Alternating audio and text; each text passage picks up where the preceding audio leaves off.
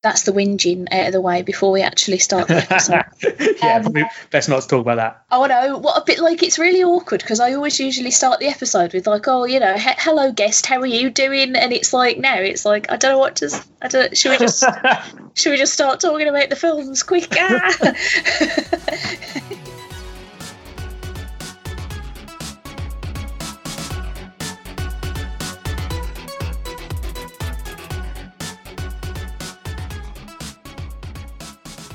Bonjour, lovelies. Welcome to episode 110 of Stacey's Pop Culture Parlour. I am your host, the aforementioned Stacey, and joining me in the parlour this month uh, for a waffling about pop culture nonsense is my good friend and friend of the parlour, Phil Thomas. Phil's club, Phil's club, Phil's club. I said Phil's club, Phil's club, Phil's club, feels club. I was dancing. Sorry. Have me. I don't know where I was going to go with that.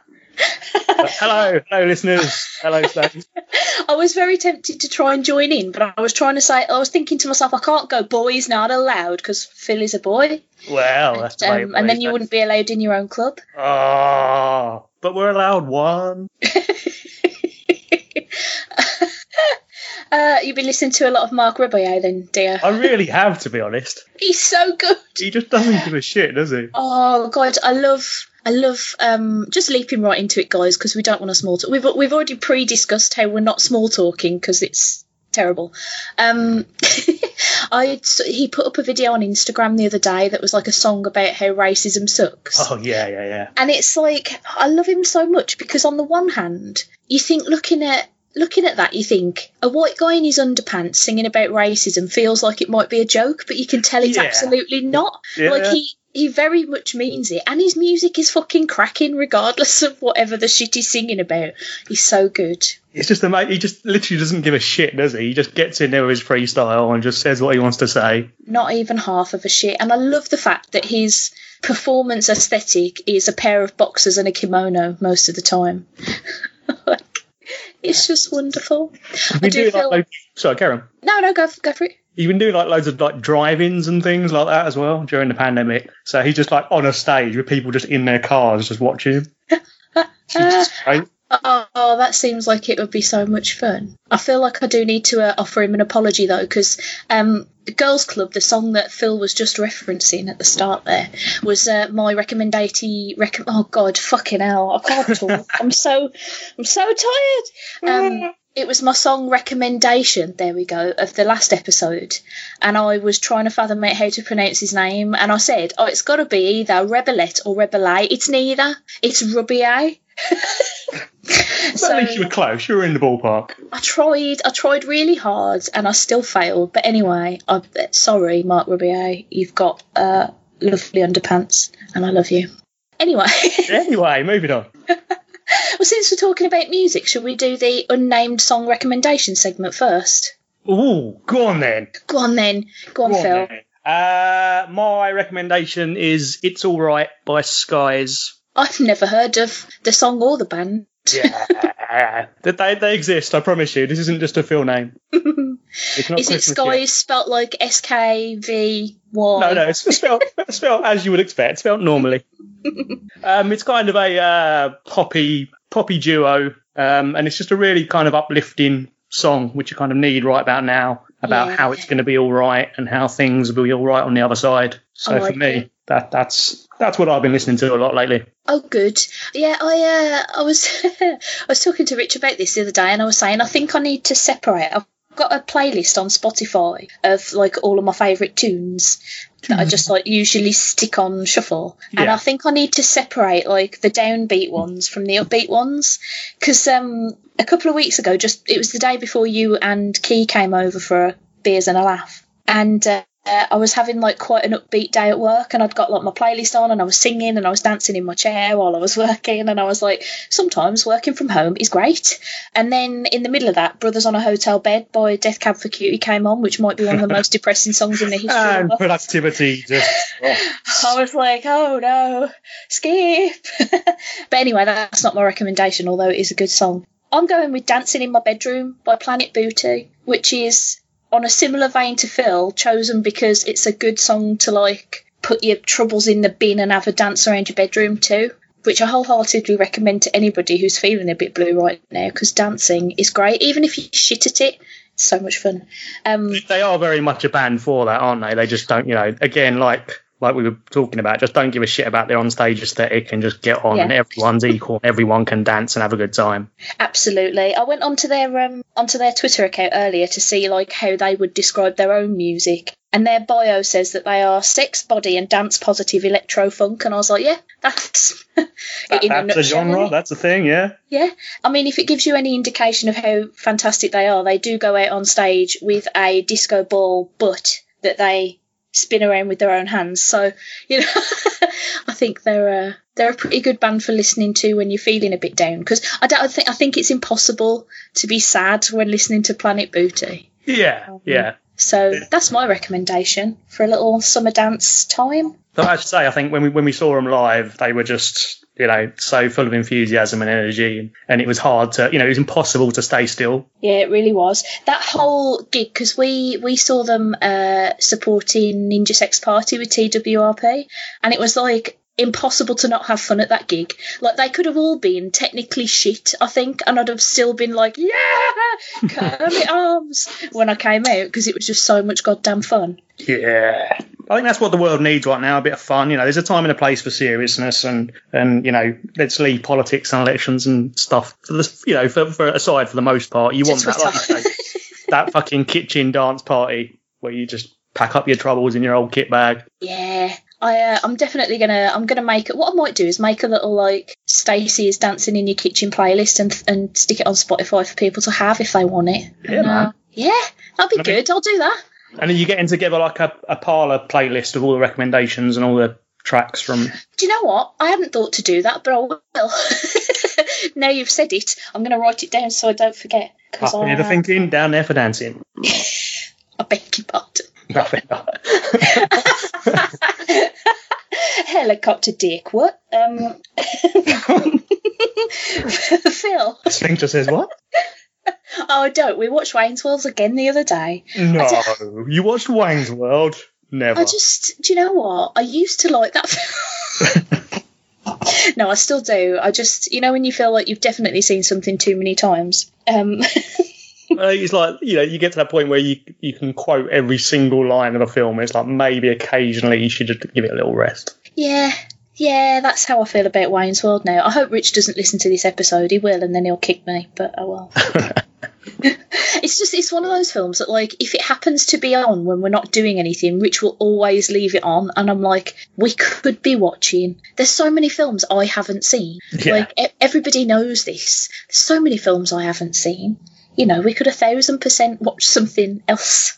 Oh god, well that, that was me at the start of fucking lockdown. I've got like a watch list of thousands of fucking films to watch, and I just spent like an entire month watching those Hallmark murder mysteries. Yeah, why because- did you do that? I don't know, they're just so easy, and it was just like this is my brain melting into jelly, but it's familiar jelly. Mhm. I can see that. To be fair, I um when I after the last live podcast and my brain fell over a bit, I went through a phase where I just couldn't watch anything new because I just couldn't take it in or enjoy it really. So I watched a lot of things and listened to a lot of things that were comfortable.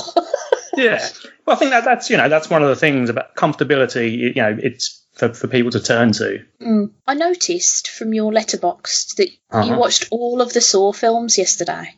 I Um, did the first five. I've still got three more to go. I have to I have to ask because from my experience of watching the Saw movies over the period of about two and a half weeks last year, I feel like it peaks at the first one. so, like, how on earth did you sit through all of them in a row? Uh, boredom. Um, no, I think right. The, the the first one is the strongest one, and then once Mm. it kind of loses the original writers and directors, and it just becomes that franchise turning machine, it it loses a lot of it. Especially as they keep trying to re-edit and re, you know, um, what's the word, recon stuff into the timeline. Retcon, that's the word. Um, and then have stuff going con- con- con- uh, concurrent. But yeah, it's I, I still I still enjoy the what's the word? Let's not be too the the, the kind of torture porn genre Mm. as as a- as a as a subgenre of horror films. Um, I think when they're the traps are clever and when they're ingenious. It's like I know you hated that. What was it? Escape room. Yeah, yeah. And I mean, I found elements of that that I enjoyed. But with the with the Saw films, like I say, there's there's the horror bits that are clever are good, but the characterization after like the first, well, after the first two maybe, it just, it just gets bollocks. But it's just I'm, I'm like the kind of thing. I don't know Rich is like that. Once you watch the first one, you you've got to kind of watch them all. Yeah, I suppose with me and Rich, it's it's been a lot of stuff we haven't seen before though recently. So like when we watched Saw, it was because we hadn't seen like all the other ones. So we were like, right, we're going to watch them all in a row. Let's watch the first one again, which I've got to say doesn't have a very good rewatchability factor. So I think once you know the ending, you sort of realise just how fucking hammy Cary Elwes is. Yeah. Like Yeah, the I whole mean, time, hamtastic. knowing the twist takes a lot out of it, and like you say, the acting isn't amazing, but Mm. I suppose for the budget. Although saying that, with with him and with uh, Danny Glover and Michael Emerson and stuff, it still must have been a budget. But I, I don't know. I, I think there, there, there is the, the nostalgia factor to it, and you've got to rate things for how you saw them at a time. But Yeah. fuck it, mate, I've got plenty of time. So Well, uh, Rich Rich told me to tell you off actually because he was like, I keep telling him to watch The Detroiters, which is a comedy series from 2017, but instead he's watched Ted Lasso and all of the Saw movies. I, was like, well, I'm not going to tell him off because he's my friend, but I will tell him that he should watch The Detroiters because he should. 'Cause it's good. the, the Ted Lasso thing, I just watched that first one just to see why Rich was so, uh, uh, what's the word, pressing for me to watch it. And I can safely say I regret watching it and will never watch another one. Isn't it Um, shit? Yeah, Oh god, it's so shit. Is it supposed to be funny? I can't tell. I think it must be, but isn't it is based on like a skit in an advert or a promotion or something? Oh so god, I God knows no how it made it to a full series. Um, but yeah, TV. Um, I don't know. I think there are times when I'll, I'll sit and watch TV shows, especially chain and box sets and whatever, constantly, and then I'll have a couple of days off and watch some films. Hmm. So Detroiters is up next on my TV list to watch, but I think I've got something to finish first. Fair enough. The Saw movies. Yeah, that that might happen tomorrow. I don't know. I feel like I've got to the point now where I haven't got anything good left to watch around Halloween because we've watched like literally all of the scary films. Yeah. Well, I mean, we, we watched that um the host, didn't we? Oh god, we did. What like I don't I don't know. I had this on my list to review and I don't know how to review this film because I think I only enjoyed it because of watching it with Rich and Kay, who were getting very het up about the whole affair. Yeah.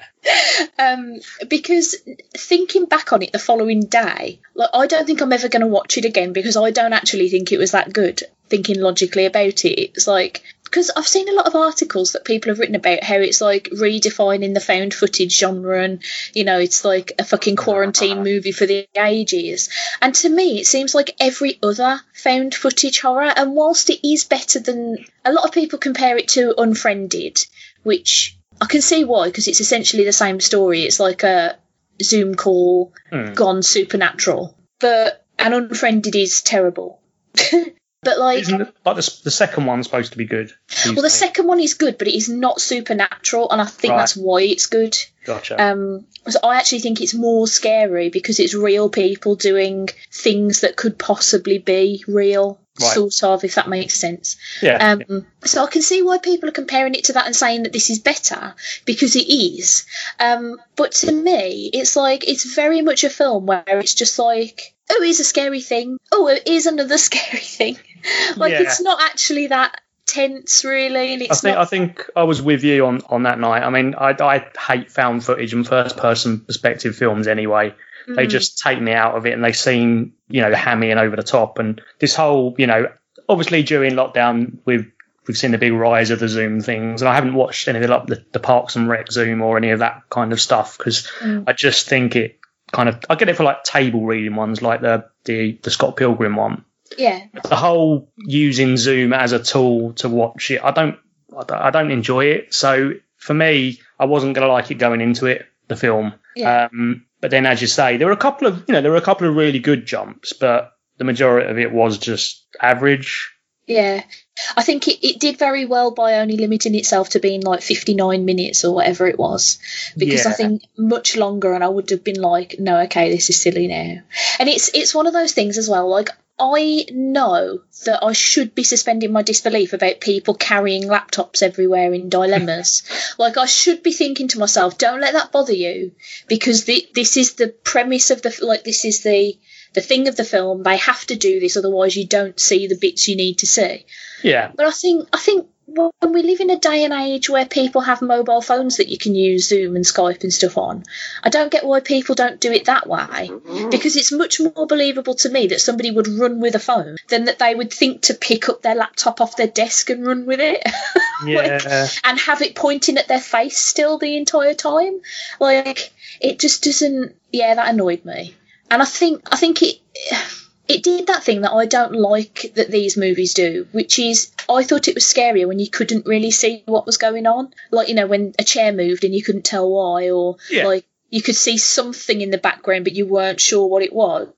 So it really annoyed me when they had a couple of bits that were like very clear shots of very bad like demon makeup people.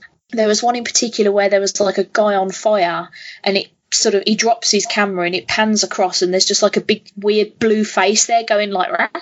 and I was just like oh come on this is tantamount to one of those videos where like you know when you go on YouTube and it's like oh my god somebody's spotted a ghost in the background of Dumb and Dumber so you watch it really close to your screen and then all of a sudden like an image of the kid from The Exorcist pops up and you're like oh fuck Screams you at you. internet you shitter I um, think that that's unlike one of those videos, you know, those surprise things. You, you were expecting the jump. So, although obviously the jumps and, like you say, the, the, the lone figures did have an impact, I was Mm. constantly waiting for them. Yeah, the only one that I thought was tense was the very end one where they're taking photographs to light up the room. And so you know at some point they're going to take a photograph and something's going to happen.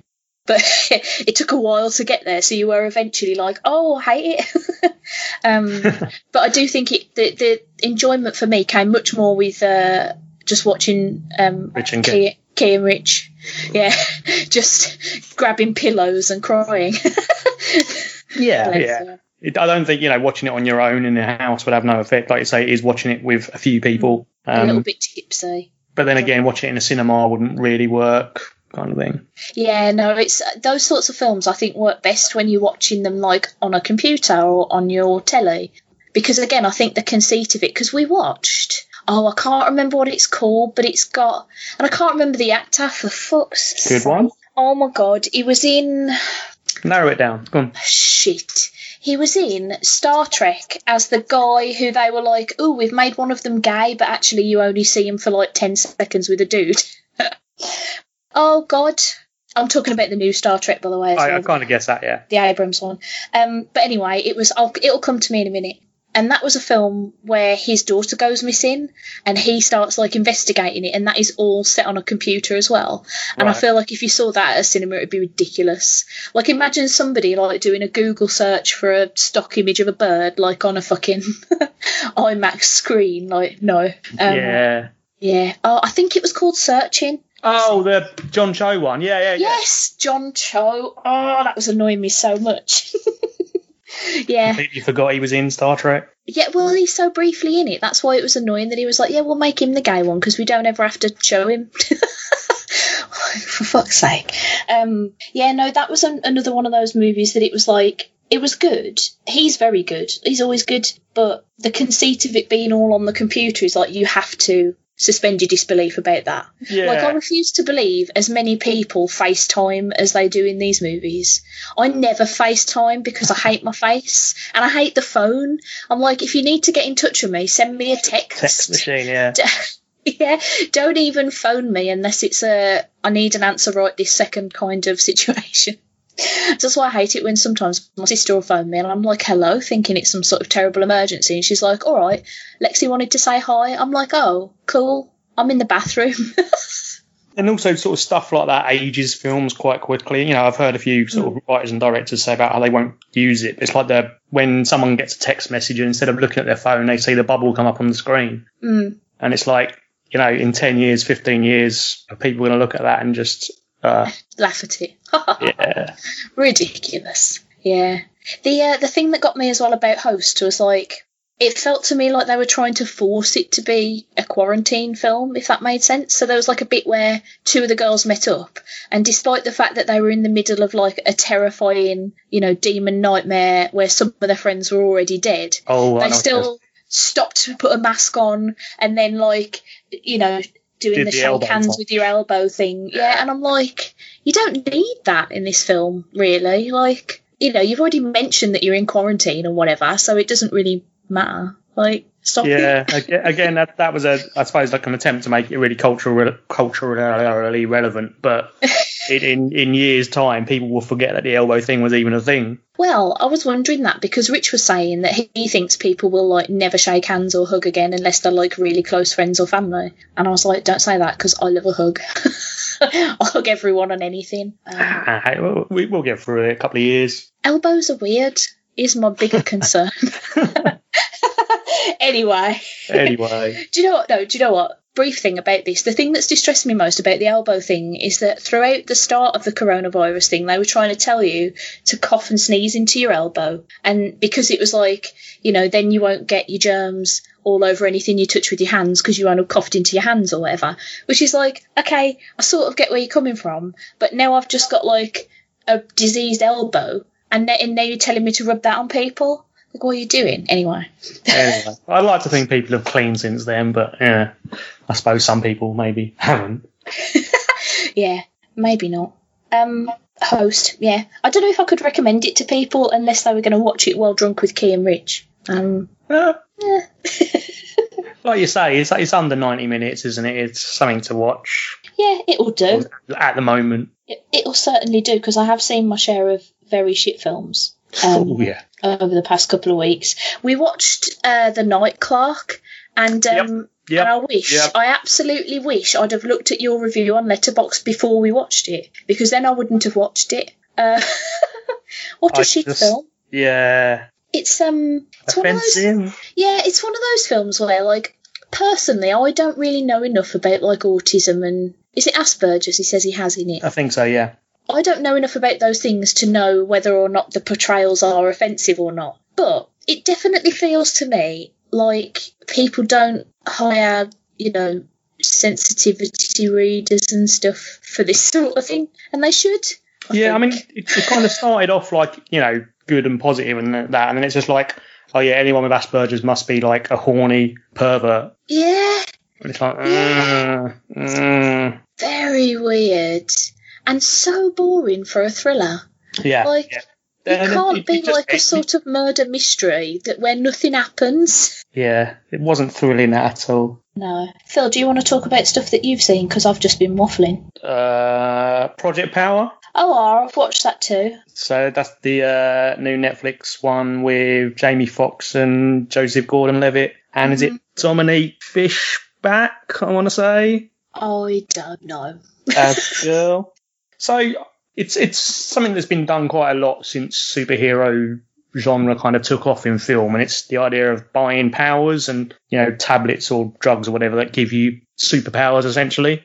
Mm. Um, and it's about a well, you're not sure. There's a, a rogue police officer and a, a girl that's selling these power drugs to make money to support her family.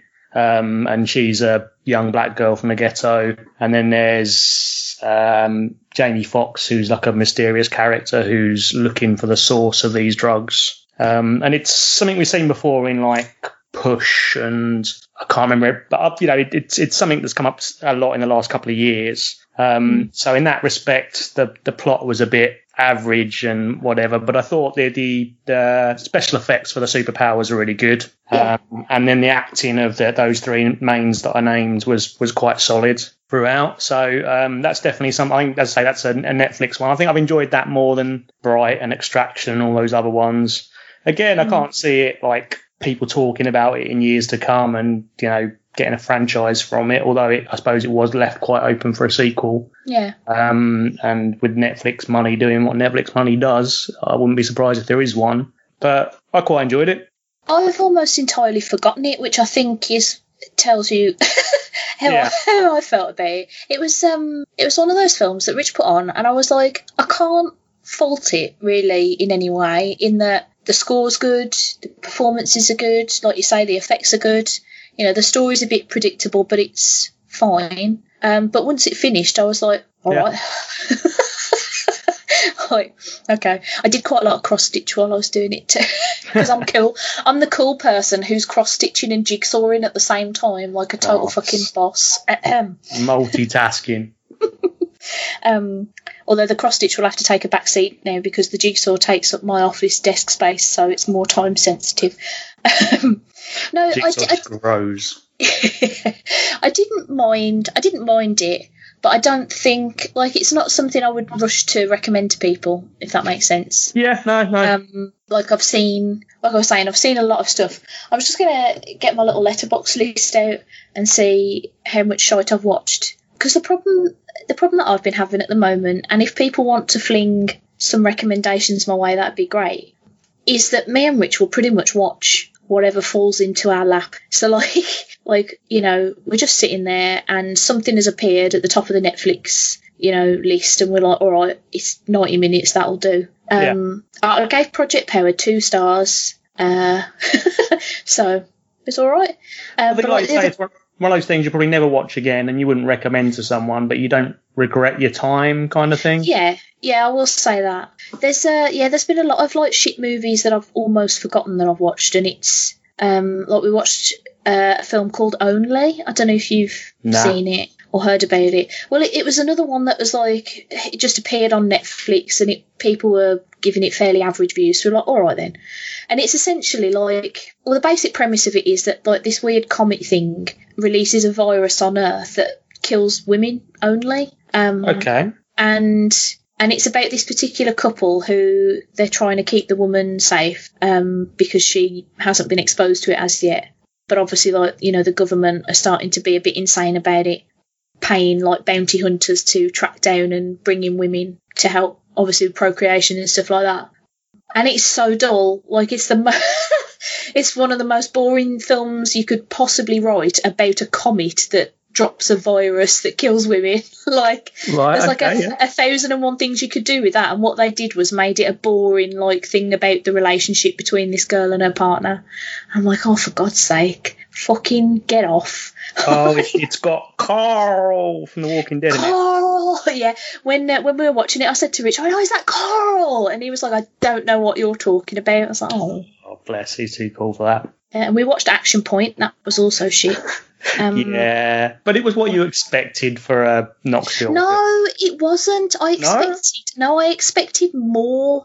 Okay. nonsense, if that makes sense. All the bits Yeah. where people fell over really made me laugh, but there wasn't enough of it, to be honest. I'm trying to find a film that we saw that might have been good, that uh, is fairly recent, you know, that because I have um I have kept a list of like old things that people keep gasping at me for not having watched that I've now watched. Um, so we watched Misery last night, which I've never seen before, and um, it's a really good film. But who baby, it's not uh, it's heavy, isn't it? Oh, Misery. Yeah. Oh, yeah. But Did you know Oh what was God. coming? Well, I've I've seen the hobbling scene before Right. from like you know those like top ten grossest bits in movies, all those sorts of things. Yeah. So I knew that was coming, but that is the only bit of the film I've ever seen before, and I'd sort of assumed that Kathy Bates's character was like a nutter from the off. So it was actually really interesting to me to see that at the start she just just sort of seemed like a you know a nurse who's helping a man who was in a car accident in a blizzard Yeah. um, yeah, yeah. who's a bit of a fangirl. And it's it's interesting, I think, to see that as well now from the perspective of what fandoms have become nowadays. Yeah. If Yeah. that makes sense. Yeah, I really liked it. I thought it was a really good film. And I also saw The Lost Boys, which um, my mom threatened to disown me over if I didn't like it. So, so I was quite happy to report that I thought it was pretty good. It's one of those films, though, The Lost Boys, that I think I would have liked it more if I'd have seen it when I was younger. Yeah. Um, like closer to the time when it came out. I remember a couple of years ago, me and my sister tried to introduce her husband Greg to Labyrinth, and he'd never seen it before. And of course, me and my sister used to watch it all the fucking time when we were younger. So we were like dancing the magic dance around the living room, and Greg was just like, "What am I seeing? What what am I seeing? It, it is I- that whole nostalgia thing, and I think again we've Lost Boys, you know, there've been pro- arguably better, you know, vampire films since, but obviously everyone goes back to that that moment that they saw it as a child, and Yeah. I'd be interested to see what you think is a better vampire movie because I don't know that I've watched that many vampire films. That's one of the areas of horror that I haven't really gone down. I can safely say I've seen the Gary Oldman Dracula too many times because it was one of my mom's favourite films, yeah, and Thirty Days of Night and that, and What We Do in the Shadows. I yeah, think, I think that might be can't it. Quite count that, yeah. It's like, yeah, I suppose you can't quite count Blade as a vampire story, but um, have you seen inter- interview interview with a vampire? Yes, I have. I don't remember it though. I just remember it had Kirsten Dunst in it when Yeah. she was teeny. That's all I remember about that film. On on the on the tangent of um, misery, you were saying. yes. it, but now you've seen that, it's probably worth seeing if you hadn't already the French and Saunders version. Because they do a very, Oh, very good misery. I can imagine. I used to love French and Saunders when I was younger. Is that a weird thing to say? No, no, no, not at all. we were talking about um, like comedy stuff the other day because Rich was saying he can't quite fathom out what my style of comedy is because there are things that I don't find funny. So Yeah. you would think, oh, okay, she doesn't like that style of humour, but then I'll like something else very similar. But like, sadly enough, one of the things that I grew up on a lot was Harry Enfield and Friends, and I still find a lot of that very funny, even though I know it's not cool to say. It's all subjective, isn't it? And I suppose it's, you know, especially if it's something that reminds you of someone or you can relate to. Mm. Um, yeah. Yeah. It's with me with comedy, it's one of those things where I'll pretty much laugh at anything as long as it doesn't feel like it's punching down. No, no, So, I, like- get, I get you on that, yeah. Yeah, because we watched um, Jim Jeffries' his, his, his new, good lord, uh, Netflixy special or whatever it is, whatever it's on. I don't know, so many streaming services. Yeah. Um, and there was like a whole bit about fat people, and I was like, "What are you? What are you doing though, Jim Jeffries? You know, what are you?" And there's like a whole bit as well where he's sort of having a go at millennials, and it feels very old man yells at cloud, like. And I, I- normally I find Jim Jeffries incredibly funny. Um, we've seen him live a lot of times, and uh, and like obviously he's like gun control bit does the rounds a lot of the Sure. a lot of the time on the internet. He's very funny, but like this whole bit just felt like he was punching way down, and it made me uncomfortable because I was like, it's not funny to me to laugh at people who are already down. Like as a fat person, personally, like I don't mind people making fat jokes if they're funny, but when you're just pointing out, oh, fat people are gross, I'm like, well, If that becomes the backbone of your material, then yeah. yeah, Yeah. what are you doing? Like, stop it, you dickhead. It's like um, what was it on Twitter? Dan Slott was saying about Spider Man, and it's like you know people shouldn't be making jokes where Spider Man calls the Kingpin fat and stuff like that, and people were you know usual internet people, you know, oh he does it, it's it's a comic, it's not real, he does it for because he's the villain kind of thing, and and Slott was saying, but there are other things that he can say that are still that Peter Parker quip, but you shouldn't be focusing on X, Y, and Z Mm. in this day and age. Yeah. It's like one of the things that really riles me up and getting mildly political for a moment, but it won't last very long. When people get cross at Donald Trump and they go on about what a fat mess he is or whatever. Yeah. And I'm like, first of all, he's not that fat, really. But secondly, being fat isn't inherently bad. Stop making out like because he's a shitter that it's okay to take the piss out of his body shape. Yeah, the two isn't. aren't connected. No, like people's size and shape a lot of the time is not actually that controllable by them, especially things like, you know, height and bone density and all that sort of stuff. So like I just think I just think ragging on people's appearances at all ever is just lame. like fuck off.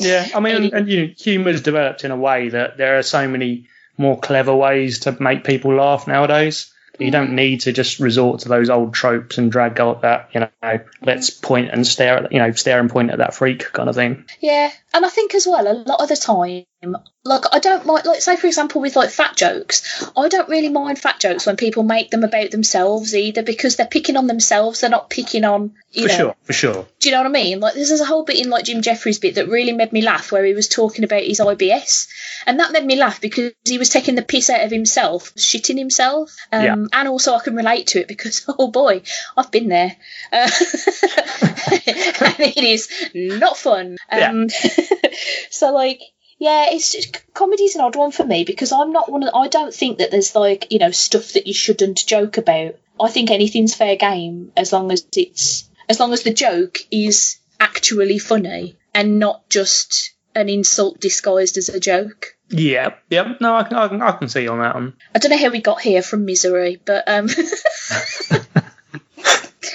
oh, Phil, have you seen She Dies Tomorrow? I have not.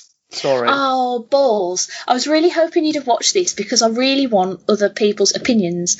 She Dies Tomorrow is a film about a lady who gets it in her head that she's going to die tomorrow. And, Okay. then she tells her friend, and then her friend gets it in her head that she's going to die tomorrow. And then it spreads between her friends and everyone that she tells, and like her doctor and stuff. Is it a bit um, like It Follows in that respect? Sort of, yes. It's like a sort of mental virus. I don't know the best way to describe it. Um, I felt like this movie was going to be primed for me to enjoy because I'm a paranoid person. uh, I have anxiety, and the film is very much about anxiety and paranoia. It's 100% about that. But none of the characters are empathetic, I don't think, at all. So you don't you don't actually find yourself caring whether or not they die tomorrow. Right. Um. And on top of that, there's also the fact that it doesn't really say anything. Like, I don't think every every film has to have like a you know underlying super clever message or yeah. Yeah. But I feel like when you're doing a film that's very clearly about mental illness, you probably do need to say something. It doesn't have to be useful or even, you know, happy. Like you could make the point that no, this is shit and like but people have to live with it. Um but this film doesn't do any of that. But what it does do is a lot of stylistic, fancy cinematography stuff to make you think it's saying things that are important. It, it didn't half annoy me, but it's one of those films I've been looking at the reviews, and literally, it's either like me going, "No, it's crap." It doesn't it doesn't doesn't say anything. It looks pretty, but it doesn't say anything or do anything. It's not interesting. Or pe other people like Rich giving it five stars and going, "This might be the most relatable content of the year," and it's some of the best stuff I've seen forever. And I'm like, hold on, how do how do I keep getting in positions where I'm like at the opposite end of what other people think? Am I just stupid? Am I just missing the point of all movies? Well, I think that. Well, no.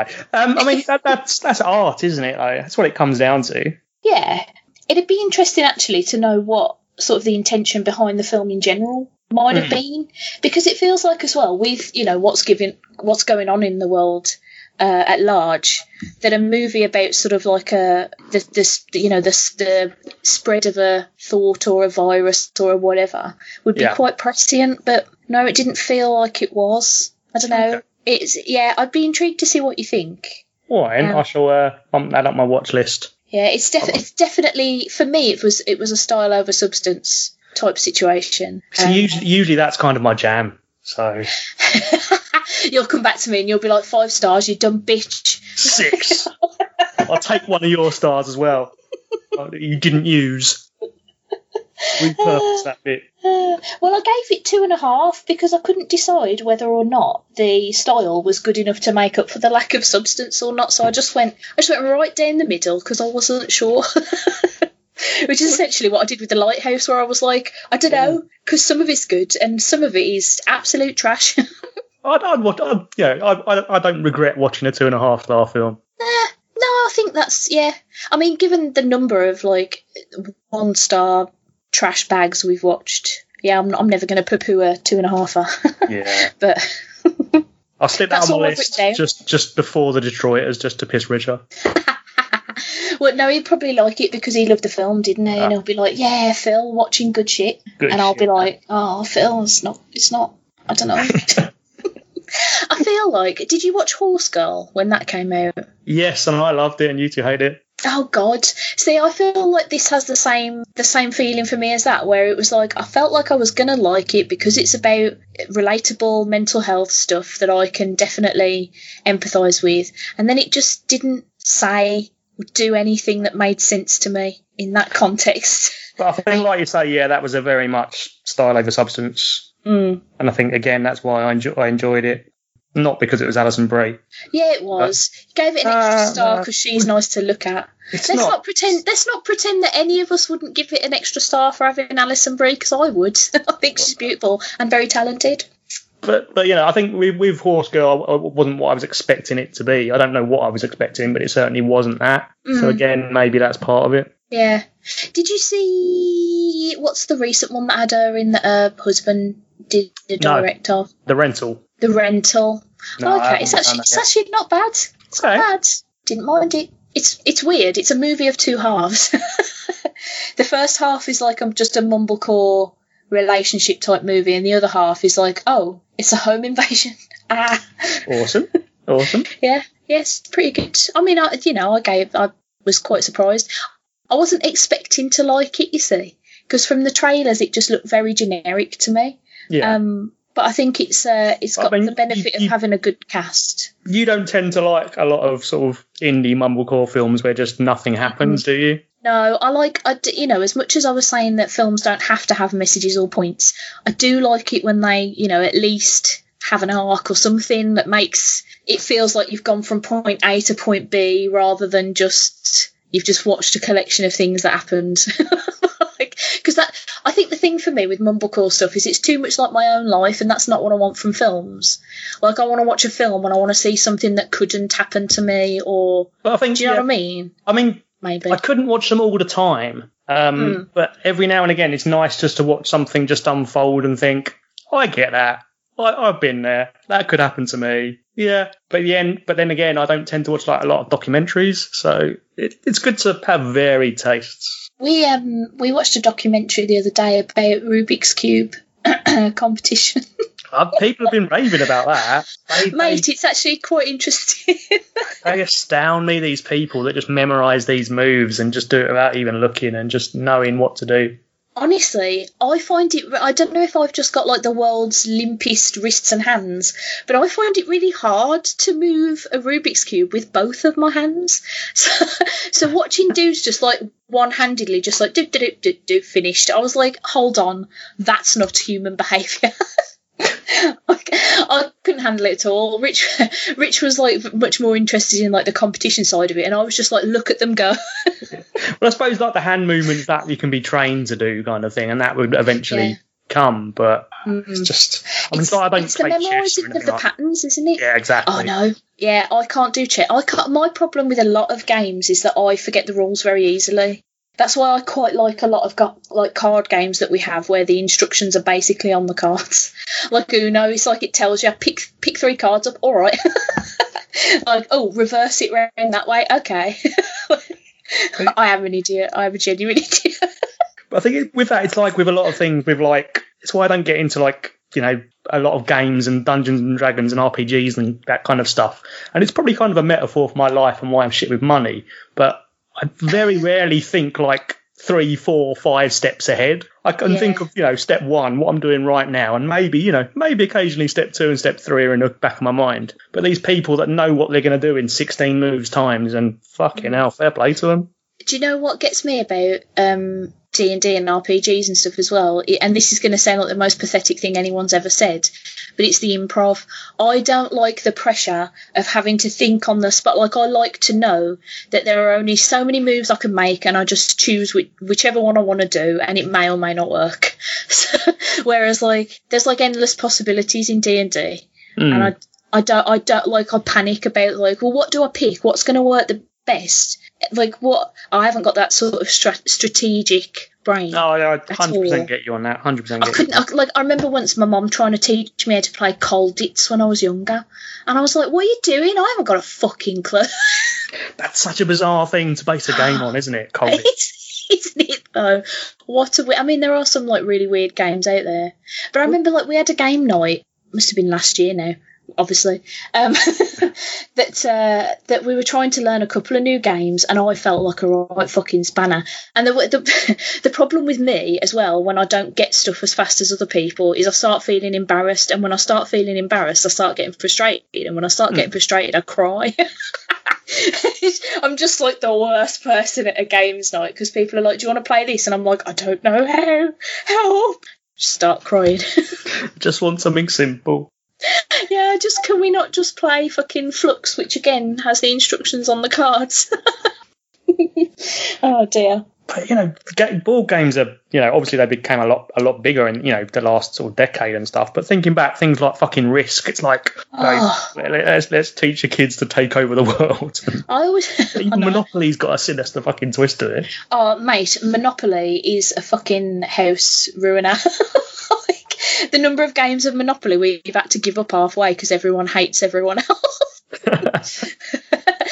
A copy of Legend of Zelda Monopoly on the shelf, and it's still in its uh, it's still in its wrapping because I don't know who I'm ever going to play that with. Because the thing is, as well, it's like when I was living at home, obviously I used to play with my mum, nan, and sister, and we're not particularly competitive. Yeah. Um, so it was like you know fairly fine to play games with them. But now that like I remember once trying to play a game, I think it might have been Scrabble with Rich, his sister Sarah, and his mom Pam, and it might have been one of the worst nights of my life because it was just Flip constant like you're cheating, stop fucking cheating. I'm not cheating, you're cheating. Well, if you're gonna cheat, I'm gonna cheat. Like, oh my god, stop accusing each other of cheating. the whole time. And people were so stubborn, you can't do that move. Yes, you can, it's in the rules. No, you can't. Hold on, let me get the book. Oh my god.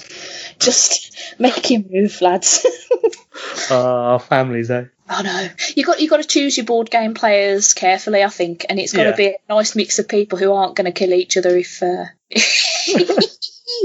yeah. And add a lot of alcohol. Yes, definitely. Although then, like, I have noticed that when people get drunk, you're more likely to just like fuck the game up entirely just by like knocking everything over or whatever. But Yeah. anyway, this isn't board games monthly. Um, Phil, that's all the stuff I wrote down because surprisingly enough, nearly everything I've watched has been terrible.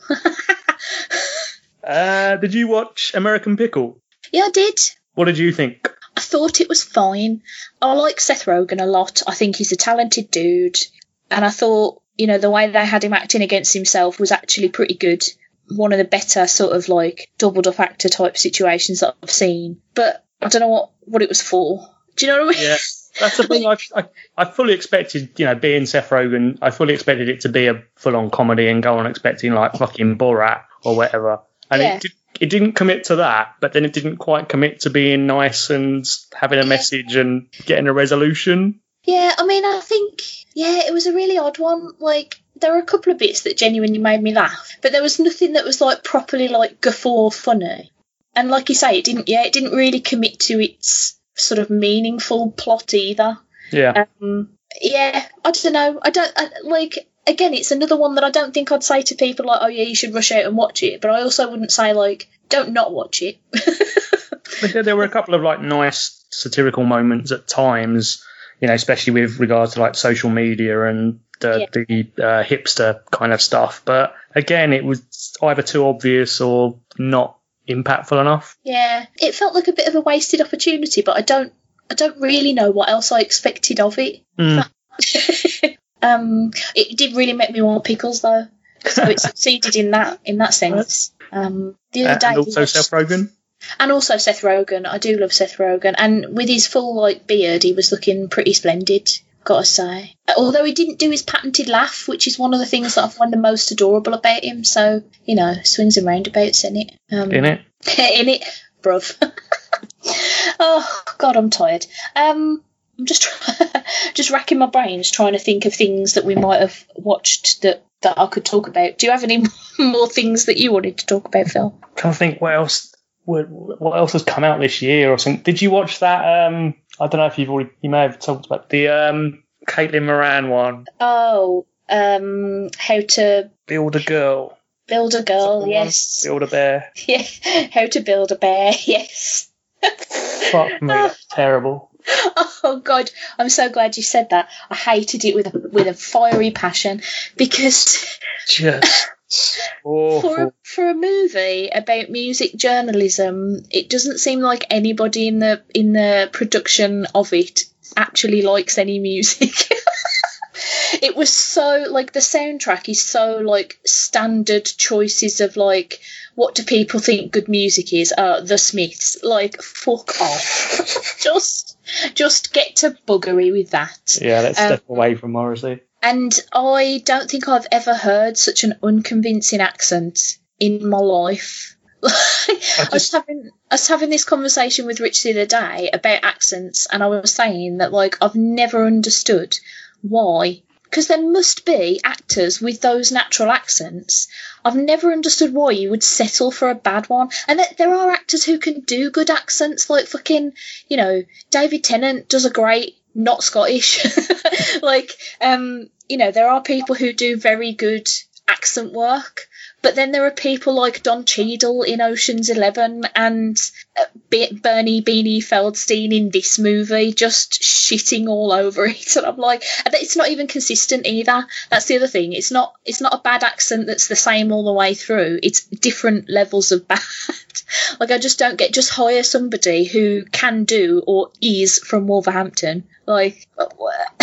Yeah, but I mean, even the accent aside, it was just like not a single fucking person was likable in any any no. means. And you know, I suppose with the the industry and maybe that part of it, that's the point that they were all you know misogynistic cunts, and you mm. know she started to become one kind of thing. But just no, not even the resolution, and just just all of them, just not a redeeming thing about a single one of them. The the thing that really bothered me as well is that there's a really big a big point made that never gets brought back up about how sexually promiscuous she gets at points. And hmm. she's supposed to be, what, 15, 16 yeah. in this film? And these are like 25, 26 year old dudes going to town on that.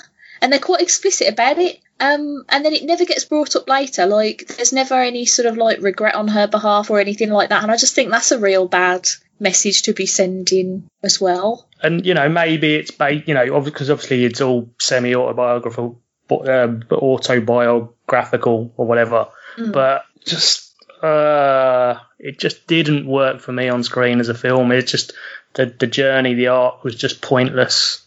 Yeah, a lot of it as well didn't feel real. Like me and Rich were saying as we watched it, that if like because at the start of the film I sort of sympathised with her character a bit because I was like, oh, I was the sort of nerdy loser at school who preferred to like read a book and uh, you know didn't really have any friends and people picked on her and blah blah blah. And I thought, oh, maybe this is going to be like relatable Stace content.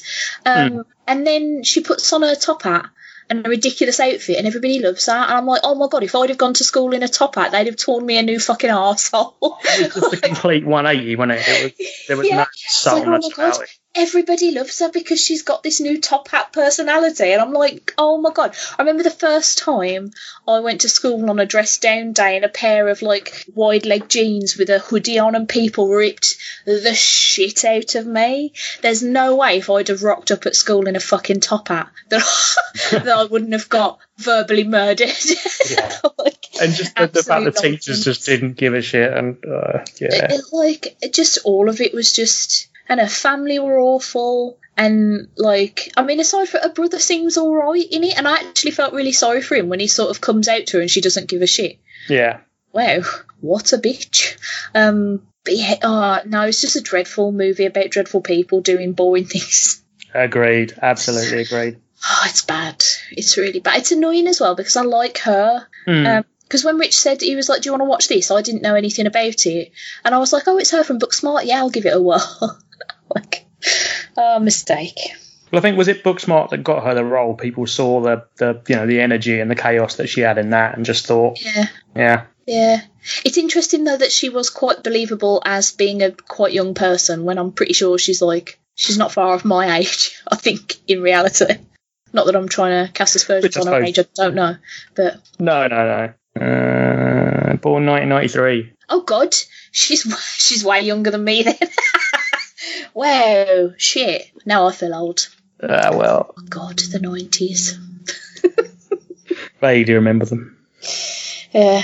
What are you watching on TV then, Stace? Oh, not an awful lot. Not no. a lot, to be honest. Um, there's not, I suppose, because there's not been a lot going on at the moment, because um, a lot of the shows that we normally watch, like Flash and stuff, are all on hiatus because of the world.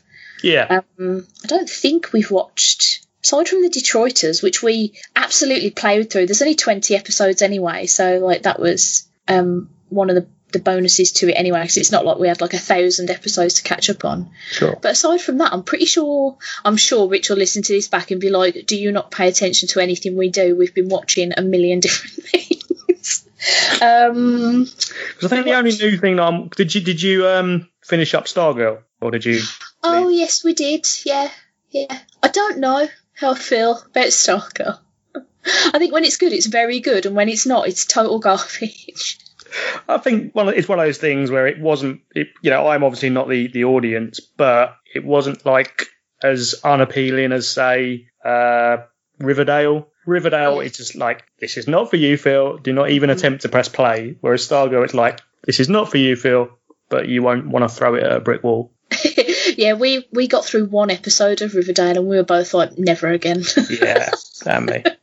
Yeah, it was bad. No, with Stargirl, I am. I really like the superhero bits, and I don't like the school bits. And I think that's that's where the, the the sort of like target audience bit misses me because, like, in terms of comic reading and superhero stuff, I am very much in that target demographic. But I'm also 34, Yeah. so, so I and I mean like. English high schools as well are very different from American ones. Um, so I don't even have like a frame of reference really for what like any of that sort of stuff, and I just don't really even care. But I do think a lot of the superhero stuff was very good. Like the first episode when it opened up on like the original Justice Society and they were all doing amazing things, I was just like, oh wow. Yeah, and I think just- I quite I quite like the fact that it didn't cross over with everything as well, because like as much as like ah, well, I mean I don't know if I do even enjoy the Flash anymore. I just just you just watch it. I just watch it. I like the that's the only one I'm watching now. But like because I'm still watching that one, whenever there's a crossover, I have to watch those crossover episodes, and I don't even think I care. Like I don't know. Well, I think what am I with- doing? with with Stargirl, like you say, the, the Justice Society bits were good, and like the little nod to Shining Knight and and that sort of Mm. stuff. But again, the family stuff, it's like, yeah, I'm over this. It's like, but again, I can't complain because I know that I'm not a 13 year old girl, so it's like this is aimed at people who are going through this stuff. Yeah, I do think Mike is one of the best characters in it, though. You saying that about the family, like I love Mike because he's always just thinking about food. he, he's a man after my own heart. Is Mike? He's just like, "Where's dinner? Can I have a pop tart?" like, yeah. and it's like the kid with the goggles, and it's like uh, annoys the fuck out of me. But then it's like, Yeah. yeah, I can see why they've done that. Yeah, it's one of those things with that where I suppose the difficulty with this series is, is that they're literally starting with nothing in terms of people having powers. Like, everybody in this show is getting powers from things rather than having them originally. Hmm. Um, so, like, they've got to be really careful with that girl with the goggles because the goggles is her only power and it's just like having smart glasses, essentially. yeah. Um, so she she's a difficult character for them to manage, I think, because they can't ever really put her in situations where she might get hurt because she would absolutely die. She'd just get murdered. like she's got nothing going for her other than these goggles. Bless her. But yeah, but um, so yeah, I don't regret that. Mm. Um, I, like, I like how a lot of your reviews today have ended with, "Well, I don't regret watching it." yeah, I suppose. I suppose. Um, trying to think of what else is running. Like you say, everything kind of on Well, high yeah. at the moment. So I've just been rewatching fucking. Oh, I, I, have you watched uh, Corporate? Are you still watching that? Yes, yes, we are still very good. Very, very good. I, don't think it's as good as the last couple Mm. seasons, but it's it's still very very dry. And then you'll get that bit. It's like the the one where he was thinking about killing himself the whole episode. Oh my god, that one was brilliant. It's it's it's it's good TV, but it's hard to watch. Yeah, yeah, especially when you think, oh, I recognise this sort of stuff. Like, uh oh. Um, But they're like they're, they're definitely trying to you know we don't just want to be a, a sitcom. We don't just want to be a you know always sunny or a uh, workaholics kind of thing. They're definitely pushing that satire and that that level of comedy and the tone. mm, So yeah, really enjoying corporate. yeah, me too. Other than that, I think I've rewatched like every fucking community and every new girl and every everything. They are good, to be fair. We finished our rewatch of Scrubs a couple of weeks ago, and it turns out that I'd not seen an awful lot of Scrubs. That surprises me. Yeah, I think, uh, well, the thing with Scrubs was that I didn't really start paying attention to it until I met Rich, which was well after it had established itself, if that makes sense. Mm. Um, so it's never been something that I particularly watched. Uh, and if I did, it would just be because it was like on Comedy Central while I was flicking channels and nothing else was on. It's the same same thing that I do with Friends, where it's like, oh, I've got like half an hour before I'm doing something, and Friends is on, so I'll watch it. um, You just need that background noise, don't you? While you can't be bothered to change a channel, and it's like I Yeah. it'll take more time to find something to watch than just to actually watch an episode of Friends. Yeah, I do really like Scrubs though, but I, I have found, and I don't know, I don't know if this is just me, but I, I find JD a lot creepier um, than I ever remember him being before, and I don't know whether that's because like maybe some of the jokes are a bit more outdated now, or maybe it's because my opinion of Zach Braff himself is a little bit different now. Yeah, Uh, it's it's hard to to you know watch stuff in a fresh vacuum, isn't it? You always Yeah. take the the you know the people around it and the actual actors. mm, It's like with Friends, you know, it, Friends is very is very problematic, and there's there's and you know people that you're supposed to root for that are actually complete assholes, but you know mm. it's still funny. It is still. I I always try and make out like Friends isn't funny. Like, no, I'm too cool to watch Friends, but Friends is, can be really funny. Ah, it's such a weird show though, because like you know, me and Rich were talking about it the other day. Like that, it ended like fucking ten years ago now. Is it maybe more? Yeah, yeah, yeah. And it is still like on regular like people are discovering it who are like who were like our age at the time are discovering it now like wow look at this show you're like what is this Well, it's like yeah, you'll you'll be getting people that weren't even born when it ended watching it. oh god Uh, and it's just one of those things. Like you say, it's been in complete syndication. I can guarantee that it's been on between what E4 and Comedy Central. It Mm. probably has been on every day since it ended, and it's on like Netflix now. Oh yeah of course it is Uh, that'll be why people are going all gung-ho over it again aren't they It's fucking mental. Yeah. it is Oh what was that no, no. oh sorry i was just trying to stifle a little burp and it also sounded like you like slapped something and i was like oh no what's happening in phil's house i'm very hot. I'm um, rocking a bit of an underboob sweat. Oh, I'm rocking a lot of an underboob sweat. God damn it. Definitely good. It's not a video chat then. oh yeah, yeah. I did think about saying, you know, because um, we've got the Chromebook now. Rich realised after I did like an episode with somebody where they were, oh, it was Cranny. It was the last episode where I was able to see him, but he couldn't see me. He was like, oh, you could have just used the Chromebook. And I did think about suggesting it today, but I knew I was going to get hot. And I have got like two giant D-shaped sweat patches under my tits, so you know it's not it's not um Sexyville in Stacetown right now. That needs to be the episode title. After that update on my tit sweat, got anything else that you want to talk about, Philium? I don't think so. I think we've covered all bases, really. I can't say I've, I've read any comics or books or anything. Oh, I've read some comics. Good lord, I know. Can What you, read? What you read? Normally it's the other Oh. way round. Well, yeah, I know. I uh, I've been catching up on Middle West. Is that the Skottie Young one? It is, yes. Got a young story about uh, a boy who's got sort of like anger based windy powers. the best way to describe it. Um, who's sort of trying to find himself slash run away from his dad who can't control his anger kind of thing. And it's um sort of sort of fantastical hero quest type thing. That's really good. And I love Skottie Young anyway, he's a bit wonderful.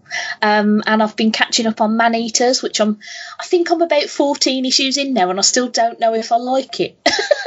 Um, Chelsea Cain and I can't remember the artist, but yeah, so neither can I. So it's yeah, it's the one about women that turn into like panthers on their periods. yeah.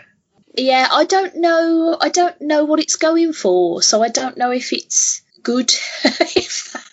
Well, I, I seem to remember Rich raving about. I seem to remember Rich raving about it one Christmas, but I never picked it up. Yeah, he um he put it in his top five. It must have been the Christmas before last because we've uh, not read comics for a while. Um, yeah, he he he was the one who sold me on it, and uh, I don't. I think to me it feels like there's a f- a fine line. I feel like it's trying to be feminist. And based on what I know of Chelsea Cain and everything, it, it probably is. But some of it comes off as actually being kind of like, oh, but women are just mental when they're on their periods, aren't they? Um, and I'm like, no. I mean, yeah, but no. But at least it's a woman saying it. Well, yeah, I mean, I suppose there is that insight, and there's also a lot of like stuff in there about how men react to that and use that as um, against women and stuff. Which I, I get that sort of messaging, but there's a lot of stuff in there that I just think is just. I don't know. I just don't know what it's doing, so I haven't quite decided if I'm fully on board with it yet. I gave up on Gideon Falls. I'm sorry, Phil. Um, I don't write it, but no, but I remember you were. oh, I, I, I really enjoyed it. Yeah. I got to a point where I hadn't read any issues for a couple of months because my brain was just like, nope. And then when I tried to get back into it, I just found it. I just, it was just like a, no, like I couldn't understand what was happening and I couldn't remember what had happened previous. And I was just like, I don't get it anymore. so I just gave up on that. Um, Fair play, because that, that's been optioned for TV, hasn't it? I believe so, yeah. Which I'll probably watch because I was really enjoying it when I was reading it regularly. But that little break in it, because it's very sort of, um, it's non chronological and it's very sort of horror and fantastical and stuff. There's a lot of stuff that happens in it that doesn't make a whole lot of sense. And there's a lot of stuff that happens that you're not sure is even real. Um, Yeah. And so having that break in it just made me entirely forget what was happening. I think it is the kind of thing that reads better in trades. And like I say, I'm not reading anything at the moment because I just haven't got back into swing of it after the whole, you know, the ever, nothing being published kind of thing. I think I was reading stuff quite frequently up until March, and then I, I haven't read anything since then. And you know, stuff started to come back into production, but I can't remember what the fuck I last read. Yeah, I see. I've been playing catch up because I took a really big break from comics. Like I'm talking like a six month break from reading things, just because just because my brain just couldn't really contemplate. like I don't know. I just yeah, I go through phases sometimes where I'm like all about comics, and then I'll just stop for a bit. And I do the same with like podcasts. There'll be a, I'll go through a phase where I'm like six podcasts a day, and then suddenly I'll be like I don't want to listen to anything. And I don't, yeah. I don't know why. It's just like my brain's just like, can we do something else? So I'm just sort of getting back into things now. Like I was just finishing Farmhand, which is really good. Oh god, I can't remember his name. It's the guy who did. Did you ever read Chew? Uh, the the writer or the artist? I think it was the art. I think it's the art. Is it Rob Rob Giller? Gwiller, Yes, Giller? yeah, yeah, yeah, yeah. Yeah, so it's his book, which is about a guy who comes up with a seed that can regrow like limbs for transplant or organs for transplant and stuff, and it all starts going a bit awry, nice. as as it does, you know, in comic land. Um, but that's really good. His art style is wonderful, and it's a re- it's like it's like a combination of like comedy and science fiction and a little bit of body horror. like it's uh, it's a really good really good book. And um, what else have I been reading? Oh, Witchfinder. Been catching up on Witchfinder as well, um, which is one of the Hellboy universe um, Uh, yeah. comics about Edward Grey back in the like Victorian times, investigating, you know, things like Jack the Ripper and that. it's really in the good. BPRD universe. Yeah, I can Yeah. see that. And is that who's that by? Or I don't know. it's not. It's not Mignola though, is it? No, no. So there's um he's been doing like the odd story here and there, like the one off. Because Hellboy technically ended, but there's still a lot of Hellboy comics coming out that are like plugging the gaps in his history. Gotcha. Um, so there's been, I think there was like Hellboy 1945 and stuff like that, uh, or like a random Christmas special that he's been chipping in on. But most of the more ongoing stuff has been other people. But it is like the BPR, the BPRD universe is one of those ones where I feel like they've just managed somehow to get the perfect people working on it because everybody seems to really get it. Like yeah. that that universe has never sometimes the stories themselves aren't for me but it's never been badly written it's never been badly drawn there's always been like a purpose to where things are going It's never too oversaturated either. yeah You it's don't get that just fatigue from it. Yeah i think it's a, to be honest the, the bprd verse is probably my favourite universe of comics Hence why the Hellboy film sucked. yeah I hated it so much stop putting Millie Jovovich in things she's not good what a horrible thing to, to say do you know Uh. what? She's fine, but she wasn't good in Hellboy anyway. I don't think anyone was. no. I, to, to be honest, I think that film was just doomed from the script, wasn't it? Because like when they announced, um, oh god, why do I keep forgetting everybody's fucking name from Stranger Things? Yes. God, I can't even Blake- remember his Blake name. Hopper. Stranger Things, Hopper, yeah. Is it David Harbour? David Harbour? yeah. That sounds right. When they announced him as Hellboy, I thought, ooh, that could actually work. Because as much as I think Ron Perlman was amazing, I don't think he's of the right like age to do it now. Unless you were doing like a grizzled old Hellboy, Hmm. you know, something's happening in the present kind of thing. So I thought, oh, actually, he he could be a good successor to this role. And I do think there were sl- bits where he was good, but the stuff he had to work with in that film was just trash. Yeah, it, it just made no Absolute sense, did it? It was just, you know, a really bad representation of the comic. It really was, and I think what really annoyed me about the film was there was a bit at the end, um, and I'm going to spoil it because it's a it's old enough now that I don't feel bad about doing that. um, there's a bit at the end where all these like monsters start coming out of the earth, which is actually like reference to a really big storyline that was going on in BPRD at the time. Um, I think it had not long finished as the movie came out, and it just looked so Garbage. trashy. Yeah. And I was just like, they made like in the comics, this was like holy shit squeaky bum times. Whereas in the film, I was like, this looks like shit, and also nobody seems to care. Like they're just there. Like, like Absolutely agreed, yeah.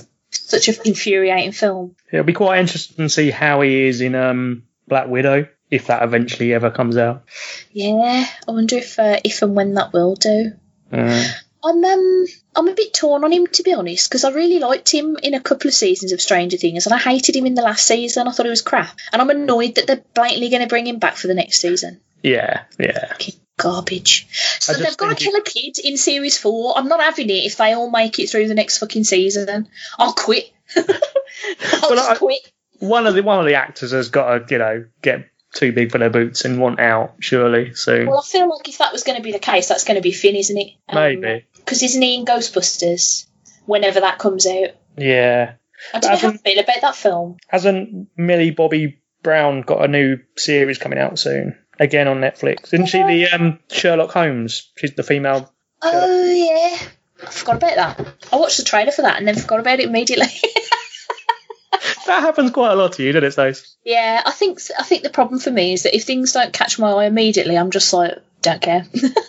With the volume of stuff that's out there, I suppose, you know, mm-hmm. that's fair enough, isn't it? yeah, it's funny though because you would think, well, I've got more time to you know put my attention on things that I'd be more interested in seeking things out, but no, not the case. But and then we've got what Tenet out next week, and then New Mutants finally out the week after. Yeah, I, d- I mean, I can categorically say I'm not going to the cinema to see either of those things. Yeah, Um, as much as I would absolutely love to see Tenet on the big screen because it's undoubtedly going to be probably amazing, if not plot wise, then visually it'll be a fucking treat, I think. it's bizarre that all the critics have come out and just said it's it's bang average. Really? Yeah, yeah. Oh. So, but I don't know if it's just the critics being, you know, circumstance or they just expected it because it was going to, you know, save cinema and all this kind of stuff. I don't know if it's just them reacting to it, but not that I, you know, put a lot of faith in, in you know, cr- film critics generally. Yeah. But it's just interesting just to see. It's not quite backlash, but I think it's got more to do with the circumstance than the actual film itself. Yeah, I wonder whether that will affect like a lot of people's enjoyment of things.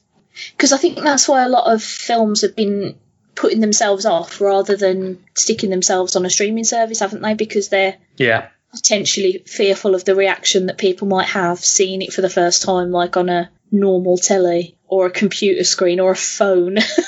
Well, I think you know this is definitely the benchmark, and a lot of films have been waiting to see what it does. And the, the problem with it is obviously it's a film that's designed to be seen seen in IMAX. Hmm. So yeah. Yeah. I just don't trust cinemas yet. yeah, no, I get that. I get that. I went to the pub for the first time last night. Like, it's the first time I've been anywhere that's indoors since the lockdown that's not the co op. and I only went the co-op like twice.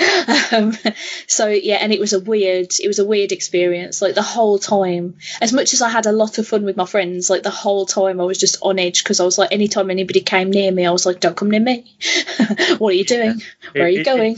It, it's a, it's bizarre out there still. You don't want to go anywhere where there's too many people. Mm.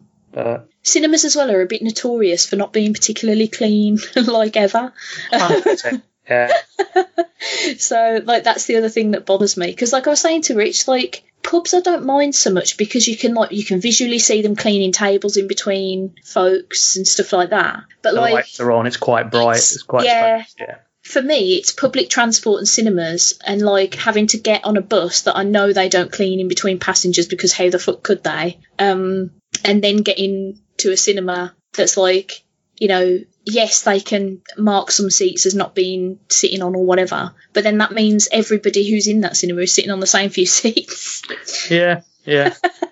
um so surely all of the germs are just going to be around those chairs but maybe i'm just super paranoid i don't know i could be Yeah.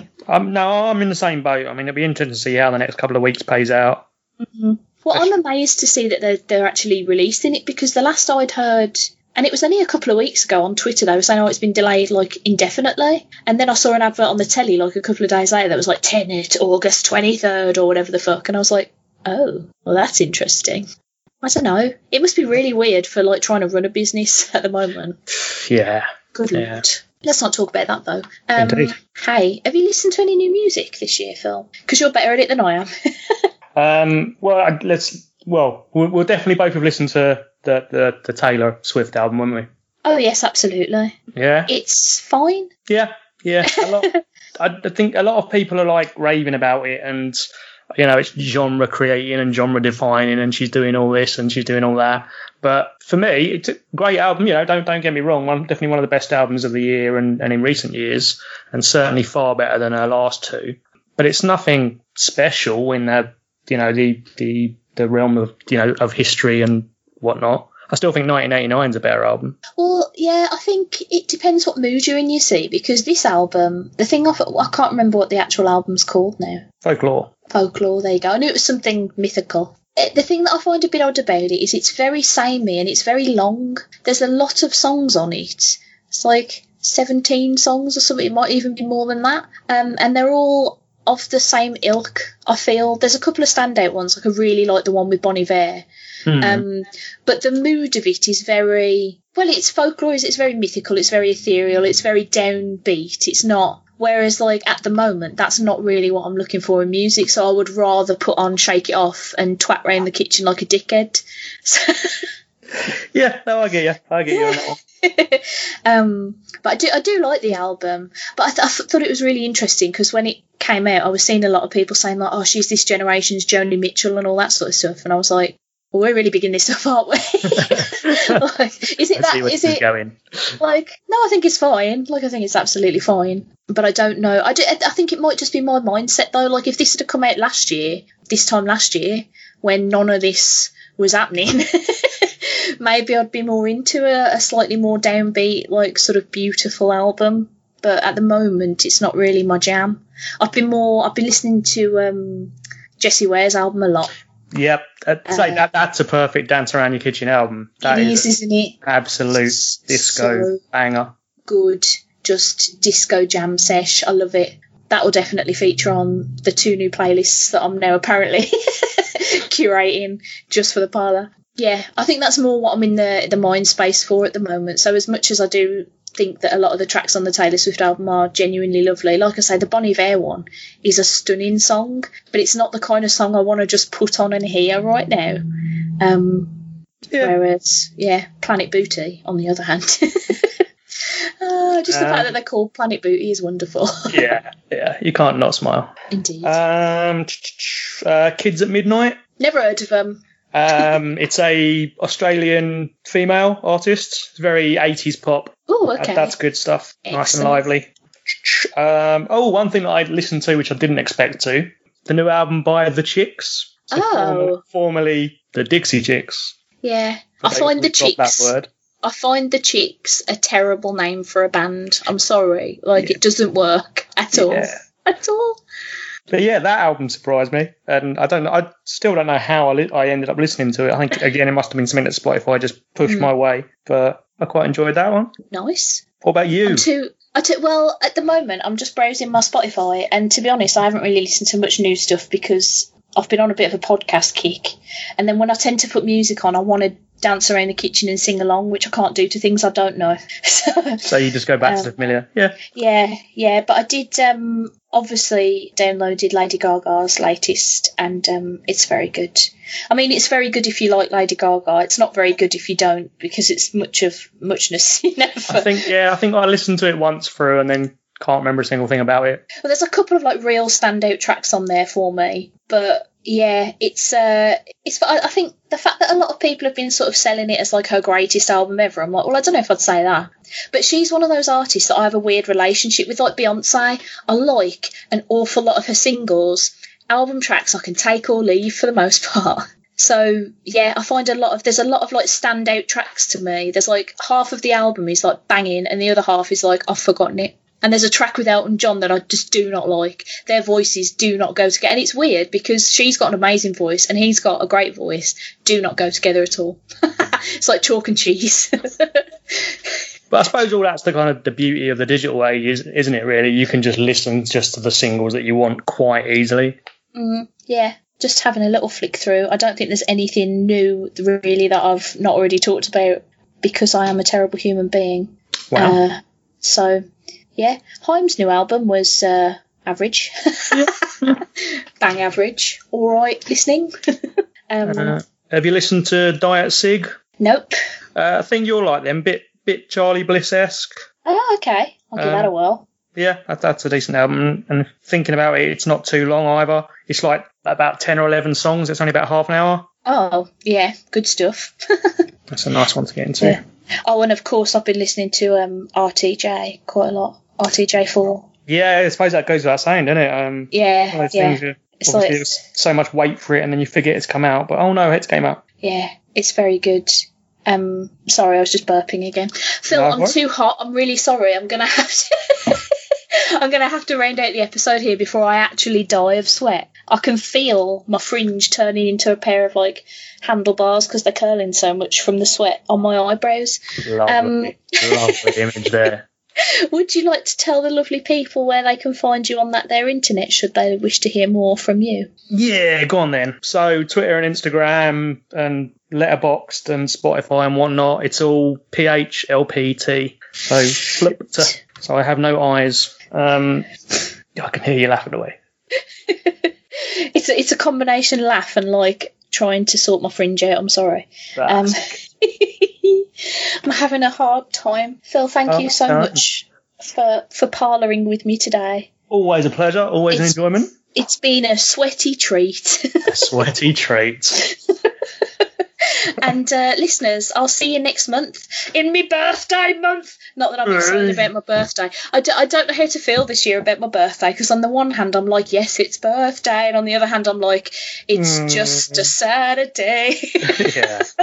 like, Think yourself into oblivion. yeah, let's drink all of my beers. I don't have that many beers left. I'm quite sad about it. I might have to order some more. If you've got any Maybe the recommendations birthday- for fruit beers, Maybe the birthday fairy will bring you some beers. You never oh, I hope so. Is that birthday fairy called Phil? No. right, Yeah. I'm gonna go and change what this now. fucking top. Dry out Enjoy. my tits. Love you all. Bye. Bye. I can't believe I just said dry out my tits. Thank you for listening to Stacey's Pop Culture Parlour. To get in touch with me, the titular Stace, you can follow me on Twitter at Stacey's Parlour, send an email to stacey'sparlour at gmail.com, or come and join the Stacey's Pop Culture Parlour Facebook group. If you'd like to leave a review for the show, please do so on Apple Podcasts or over at podchaser.com. If you like what you heard enough to want to give me some money, which would be quite spectacular actually, you can go to ko-fi.com forward slash Stacey's Parlour. That's ko-fi.com forward slash Stacey's Parlour. The music that you're hearing right now is by the amazing band Starbomb, and you should really check them out on Spotify, iTunes, or on their website. Thanks for stopping by, and I'll see you next month. Mwah!